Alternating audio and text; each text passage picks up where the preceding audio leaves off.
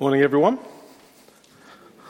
My name is Ben. I'm one of the elders of the church here, and I'm have the privilege of answering this question what is God like? It's a very um, simple question in many ways. If you were to meet someone for the first time, then it's a pretty obvious question to ask, is it? Tell me about yourself. So it's not a surprise, maybe, that many people in Chessington were asking questions about the character and nature of God Himself. And um, so that's what we're going to be doing today. Um, as we just seen a video, uh, for, we can see right across the world, 22 different countries, different views and opinions on what God is like. But today, we want to find out from, from the Bible what the Bible says God is like. So let me just pray as we come to the Word of God in that way. Father God, we, we thank you that you have revealed to us your Word. We thank you that we can trust it, that it's true. And Lord, as we look into it now, we pray that by your Spirit you would speak to us, you would open our eyes to, to see you more clearly so that we might know what you're like. But as well, Lord, I'm aware that as I preach, as I've prepared these words, I, I feel like a man holding up a candle to demonstrate the sun. But I just feel like my words are inadequate. So I pray, Lord, that your Spirit would come, you would enlighten your word, and that your glory would shine on the hearts of all the people who are here today. Lord, reveal yourself for your glory, we pray. Amen. I wonder how you might answer the question, what is God like? Maybe you've come here today and you have one of these different views of God in your mind. Maybe you, you kind of think of him like, like a Greek God, a bit like Zeus, who lives on top of a mountain, throws thunderbolts at people, fights with other gods, and you know what, is a bit cranky like us. Or maybe you think God is an evil despot at the root of all terrorism in the world. Maybe you think God is a cosmic policeman, you know, kind of looking out at every detail of your life, trying to point out all the wrong things you do to make you feel bad about yourself. Someone who restricts your freedom. Maybe you see God as a vague, impersonal force out there somewhere in the universe, an energy, peace and love and harmony and all those kind of things. Maybe you think God is cruel and he rolls the dice with our lives and punishes punishes us when we do things that he doesn't like. Maybe you think God is a dull grandfather with a beard on a cloud. Maybe you think God is a cosmic narcissist who demands that we worship him regardless because of his inflated ego. If your view of God is any of these, then I've got good news for you today. That is not the God that is revealed in the Bible. In fact, if that is the God that, that, that I believed in, I wouldn't be here today. If God was any of those things, I wouldn't come to church. If you would have avoided church because of any of those ideas of God, you don't need to worry anymore because God isn't like that. God is very, very different. God is not like the caricatures we make of him. But before we really try and answer the question, what is God like? We've really got to ask ourselves another question, and that's this How could we possibly know? I mean, think about it for a second. How can we know what God is like? How is, how is that even possible? You know, you, the God of the Bible is not something somewhere tucked away in some corner of the universe that we can find and capture or stick in a box or measure or weigh. He isn't somewhere that we can, there isn't a place on the earth that we can go find him. He's not in a place, although he's everywhere in one sense you can't measure him, he's transcendent. Science has no concepts for being able to understand what God is like. In fact, the reality is, unless God reveals himself to us, unless God shows up and says, Here I am, we would never find him. God is far bigger than all of those things. It, it's kind of like an ant trying to relate to an elephant. You know, I guess an elephant doesn't pay much attention to an ant. Think about God who is so much bigger than that, and we are so much smaller than ants in comparison to God. Why would he want to reveal himself to us? The, the truth is, a, a, better analogy than, the ant and the elephant is probably thinking about Frodo in The Lord of the Rings. Think about it for a second. Frodo is, is a wonderful character written in a wonderful book Okay? But the reality is, Frodo has no clue who J.R.R. Tolkien is, does he? He, he won't wake up one day and figure out what Tolkien's like by, by, by looking around him. He, he won't even have the thought in his mind. Why not? Because Tolkien didn't write it into the story.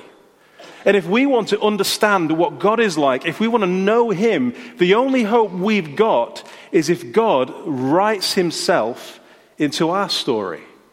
If He tells us what He's like. And that is what we're going to be doing this morning. The good news is that God has revealed what He's like. And, and Hebrews is just one of the places in the Bible that God tries to help, helps us to see the reality of who He is. So let's take a look at what God is like from the book of Hebrews, chapter 1, verses 1 to 4. The first thing I want us to see here is what is God like? Well, He speaks. Look at verse 1 again. In the past, God spoke to our ancestors through the prophets at many times and in various ways. The first thing the writer of Hebrews wants us to see is that God is a speaking God.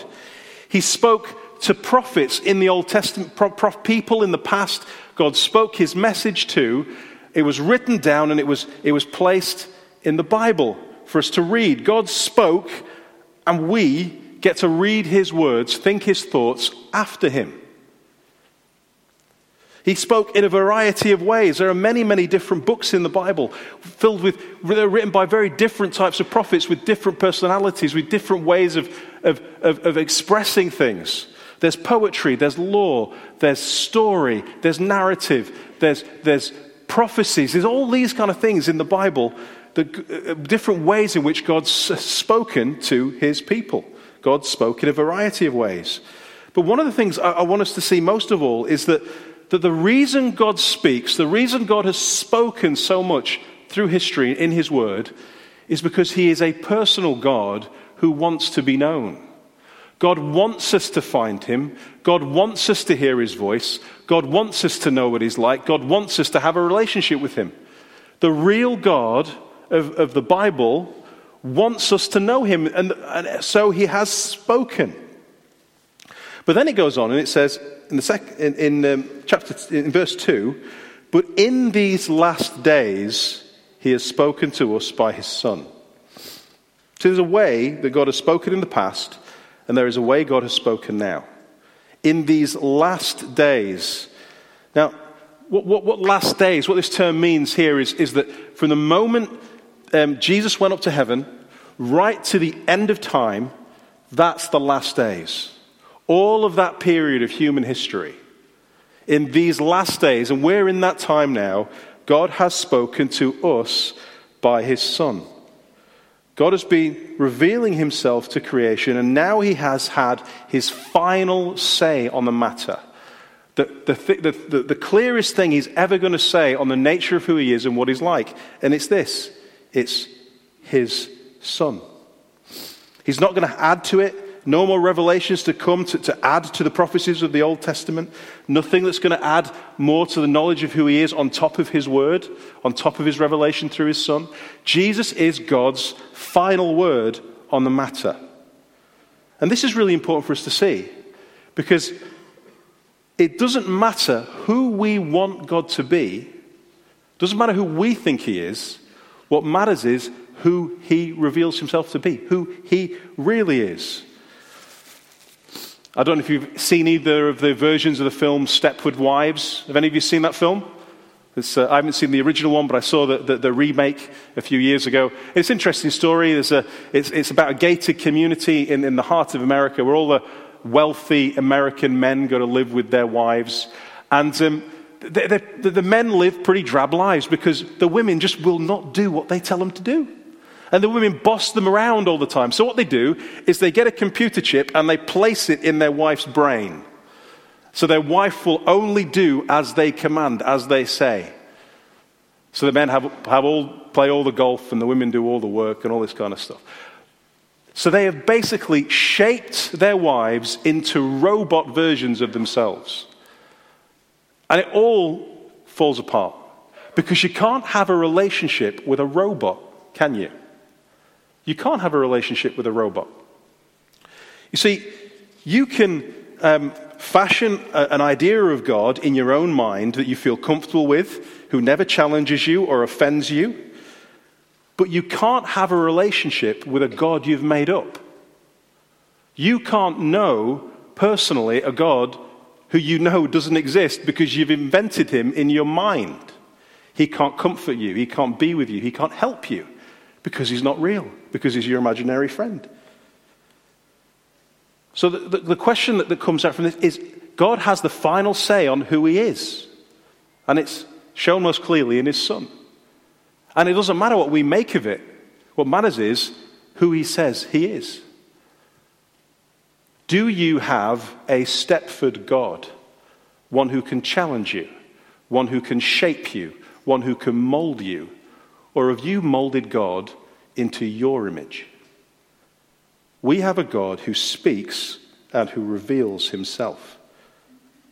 But what, what the wonderful, the reason why this is good news is because God's final say to us is He doesn't give us an argument or a philosophy or a mathematical equation to understand who He is. He doesn't give us a, even a, a theological idea. Ultimately, what He gives us is a person. And that person is Jesus. And that's the second thing I want us to focus on. What is God like? Well, God is like His Son. But in these last days, He has spoken to us by His Son. The Son of God God with us. The incarnation, that very thing that we've been celebrating over Christmas. You might, might not know it, but that's what we celebrate that God came to be with us in Jesus Christ. That God left the glories of heaven and was born in a stable and laid in a manger and grew up in Nazareth in Israel. We have this story of, a, of, of the one who became like us so that we might know him. Now, here we have to, we have to stop for a moment, just pause and think about the idea of what Christians call the Trinity, that the nature of God, how God reveals himself in the Bible, is to be Father, Son, and Holy Spirit.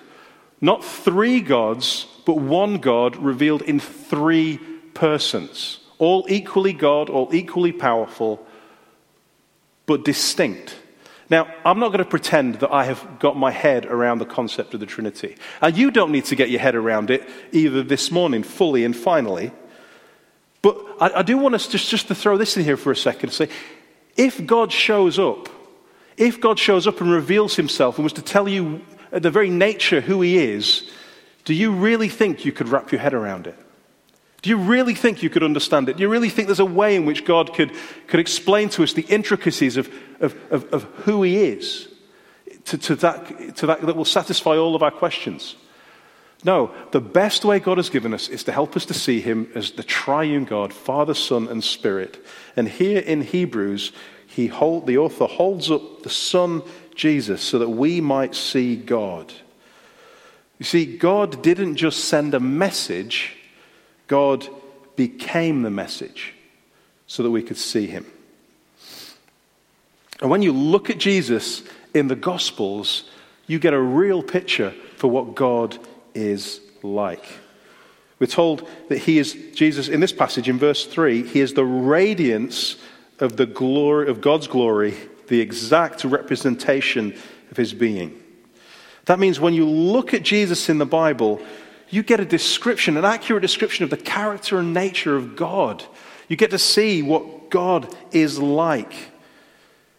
You know, when Philip, one of Jesus' disciples, turned to Jesus and said, Jesus, show us the Father, that would be enough for us. This is how Jesus responds in John 14, verse 9. You want to see the Father? Don't you know me, Philip? Even after I've been among you for such a long time, anyone who has seen me has seen the Father. How can you say, Show us the Father? Jesus says, You look at me, you see the Father. I and the Father are one. So we can ask all these kind of questions about God. How would God treat the weary and the burdened? Well, we're told in Jesus, Jesus says, Come to me, all who are weary burdened, and I will give you rest in Matthew 11, verse 28.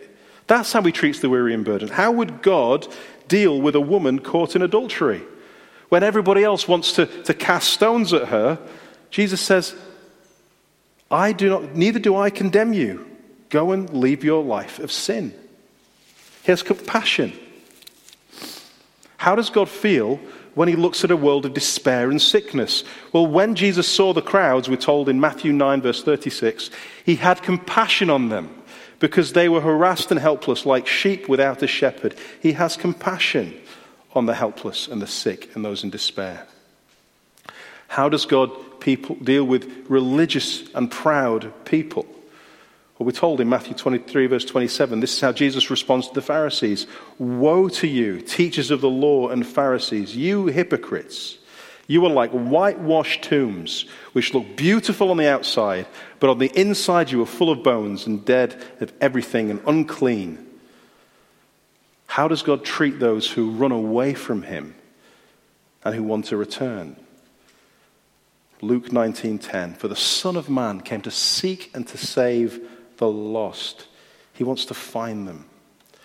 And John, the, the youngest of Jesus' disciples, who wrote some of the most amazing words about him, in the, in the beginning of his gospel, he describes Jesus in this way The Word became flesh and dwelt amongst us.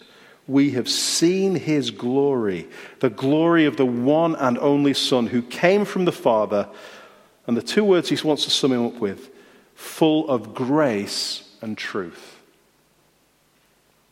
The people who walked with Jesus on this earth, who wrote down about his life, were so in awe of the way he lived that they, they saw the glory of God in his life and in his attitude. To know what God is like, you must look at Jesus. But Jesus was more than just a man, as I'm sure you're aware. But we're told in Hebrews so much about him. We're told that um, he is the one whom, whom God has appointed heir of all things at the end of verse 2, through whom he also made the universe. Jesus created all things that were created. Get your head around that for a second all the stars and endless reaches of space. I mean, the universe and galaxies go on for, I don't know, for, for, for as far, close to infinity as we can get. We can't create telescopes fast enough, that are big enough, that can, that can reveal the edges of the universe. But Jesus made all of those things. He made every atom in the whole of the cosmos. Every atom, every molecule that makes up everything. You know, for, from the top of Mount Everest, 9,000 meters in the air, to the bottom of the Pacific Rim, the Mariana Trench, 11,000 me- meters down, all land, all water, all wind, all energy, all natural resources, all nations, all military might, all buildings, all bacteria, all viruses, all angels, all demons, everything spiritual and material, he made. This is the God to whom we come. Jesus made everything except for the Father. I think it's important. One of the questions that was asked was, Who made God? Well, the Christian response to that is this God didn't need to be made. God made everything that was made, but he wasn't made, so he didn't need a maker. Jesus didn't make God, but Jesus made everything else. Think about this for a second. You and I, from nothing, can create nothing. You know, we couldn't, if we put all of our human resources together, if we pulled all of everything we've got together, you and I couldn't make a tiny speck of dust out of nothing. We can't do that. But Jesus made everything out of nothing. Jesus didn't just make everything out of nothing. We're told here that he maintains everything. In the second half of verse 3, he's sustaining all things by his powerful word. You know what that means? That means he's sustaining the stars in the sky, he's, he's maintaining the, the orbit of the moon, he's, he's maintaining all those things, sustaining them by his powerful word. But it also means he's sustaining you and I right now. Every molecule in your body is being held there by the will of the Son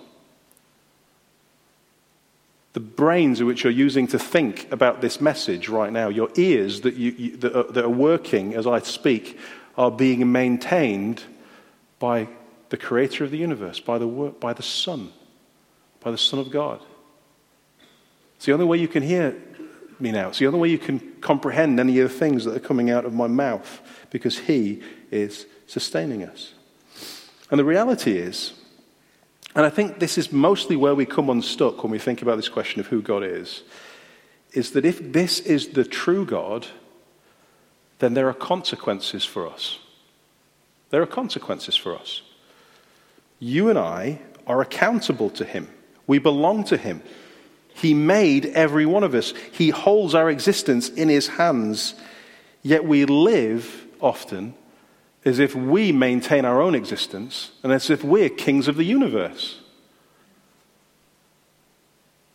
We live as if we are our own gods. And why do we do this? Because ultimately, we don't want to be accountable to God or to anyone. Maybe you've heard of a philosopher called um, Aldous, Aldous Huxley. He was a, a, a very famous philosopher who, who, shaped much of the thinking of the world we live in today. And he says this. Now, this is quite a hard quote, but just try and listen carefully, and I'll, I'll, I'll encapsulate it at the end. I had motive for not wanting the, the world to have meaning. Consequently, I assumed that it had none, and was able without any difficulty to find satisfying reason for this assumption. The philosopher who finds no meaning in the world is not concerned exclusively with the problem of pure metaphysics. He is also concerned to prove that there is no valid reason why he personally should not do as he wants, or why his friends shouldn't seize political power or govern in the way that they want and find most advantageous for themselves. For myself, the philosophy of meaninglessness was essentially an instrument of my liberation, sexual and political. Uh, let me explain what he's saying there. What he's saying there is, I don't not believe in God or meaning in the universe because I was, because I was convinced by it. I don't believe in God because I didn't want to be accountable to a God. And so I looked for reasons not to. And he's been incredibly honest here. How many of us have been so honest? This is incredibly honest. He's, he's, he's not unbiased in his belief. He is incredibly biased, bent towards his own will, bent towards what he wants to do. It's not that God hasn't spoken, it's that he intentionally doesn't want to listen. And this is the philosophy that undergirds so much of our society today. Can you be that honest? The reality is, when we're speaking about a God who is so big and so holy and so perfect and so good and glorious that we've been singing about this morning. A God who holds all of our molecules together, who, who's making sure we're sitting in our seats this morning and listening. When we're speaking about a God of that size who sees everything, who knows everything, when we sin, we don't ever sin privately. I think often we think that we sin in some private little corner on our own that nobody else can see, and it's just about us and nobody else and that kind of thing's okay. But the reality is, at that moment, God is maintaining our existence. The hand that we use to steal, God is maintaining its existence.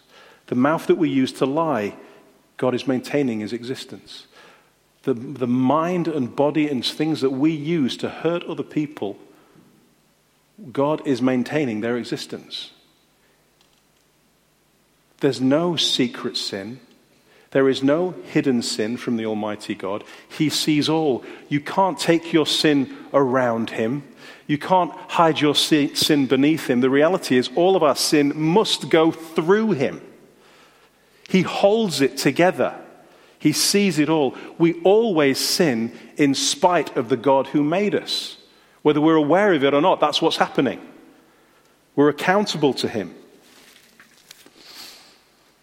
When we see God, the reality is we can then start to see ourselves. As we gaze at the grace and truth and selflessness and beauty of Jesus, we can start to see the crass lies, selfishness, and ugliness of our own hearts. As important that it is to know what God is like, we also need to hear what the Bible says about how God views what we are like. Let me read to you from Psalm 14. This is God's description of the whole world.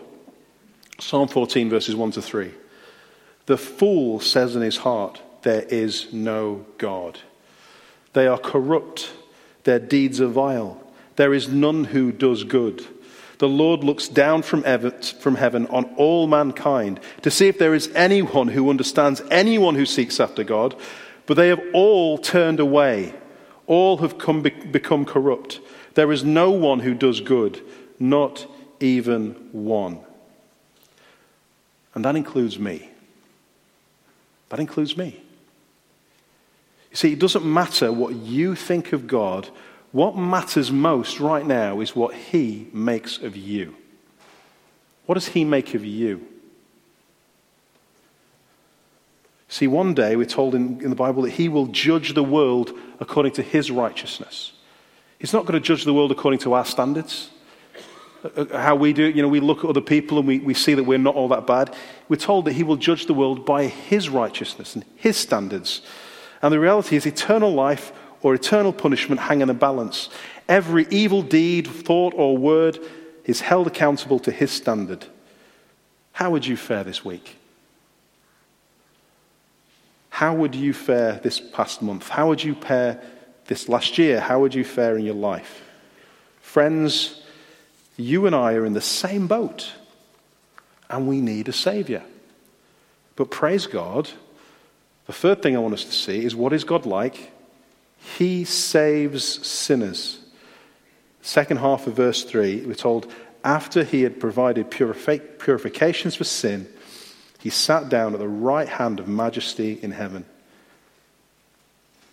What sinners need most is to be made pure by Jesus. And that's what Jesus has provided. How did he make purifications for our sins? Well, on the cross, Jesus was punished for our sin. See, all of God's anger and wrath, righteous anger and wrath against our wickedness, was focused on one point in history, on one person in history, all of that on Jesus. So much so that the Bible tells us, describes it this way, that for our sake he became sin. It was as if Jesus, the one who'd done no wrong, beca- actually became sin at that moment. It was so intense. God's wrath was poured upon him, focused upon him. The Father turns his back on the Son. Why? So that he wouldn't need to turn his back on us. So that he wouldn't need to. So that he could look to us when we come to him for forgiveness. No mere human being could bear that punishment. No mere human being could, could take what God held upon his shoulders.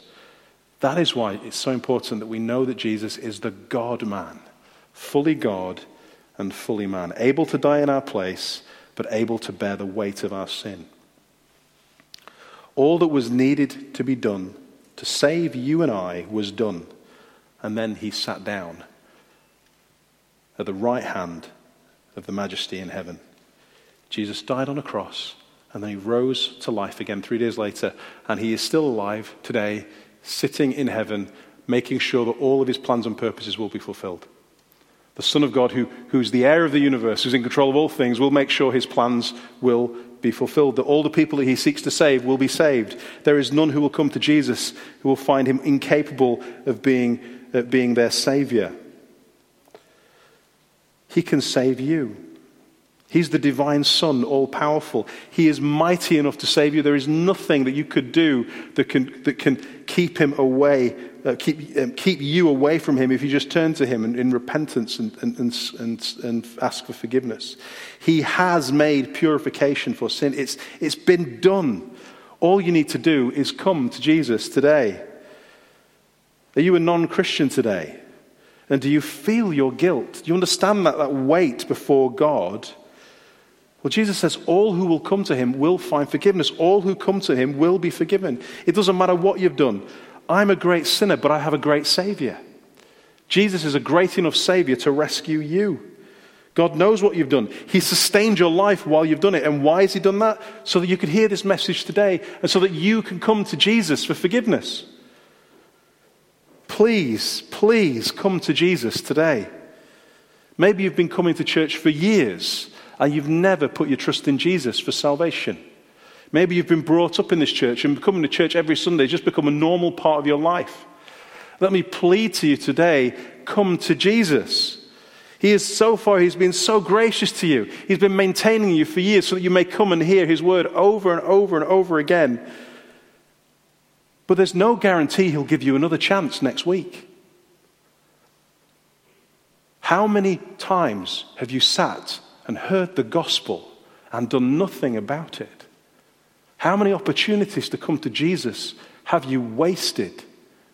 Please, I beg you, come to Jesus today. Maybe you're not convinced by anything that I've said. But let me, let me ask you to do something. Why don't you take a gospel from the back of the hall and, and read the words of Jesus for yourself? Hear his voice in your own ears, in your own head. You know, have you really read the Bible? Have you really sought the, his truth? He has spoken. Please listen. Please take a gospel. Please consider coming next week and hearing more um, from the Bible. And we have a course starting in February, and I'd love for you to come to that as well. Please do come to these things. What is God like? Well, He speaks. He wants us to know Him. He's like His Son, full of grace and truth. And wonderfully, He saves sinners because He is a great Savior. Please come to Jesus today. If you would like to, you can come and talk with me after the service. I'm going to be down here, and I'd love to speak to you about, about knowing Jesus more. There'll be um, people here who can pray for you as well. We'd love to do that. If you don't want to talk to me, nudge the friend in which you came with, nudge your mum or dad. Tell them you'd like to receive Jesus. Come and be prayed for. Let me pray for you now.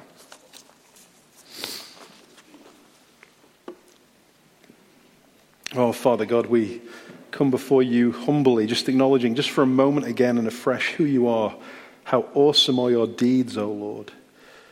How far beyond us are, are your, is your understanding? How, how, how amazing is your character? How wonderful are your ways? We thank you, Father, that you want to speak to us and that you've revealed yourself clearly through your Son. And I do pray that your Holy Spirit will be working amongst us now, and you'll be drawing people to know you and to be known by you. In Jesus' name we pray. Amen.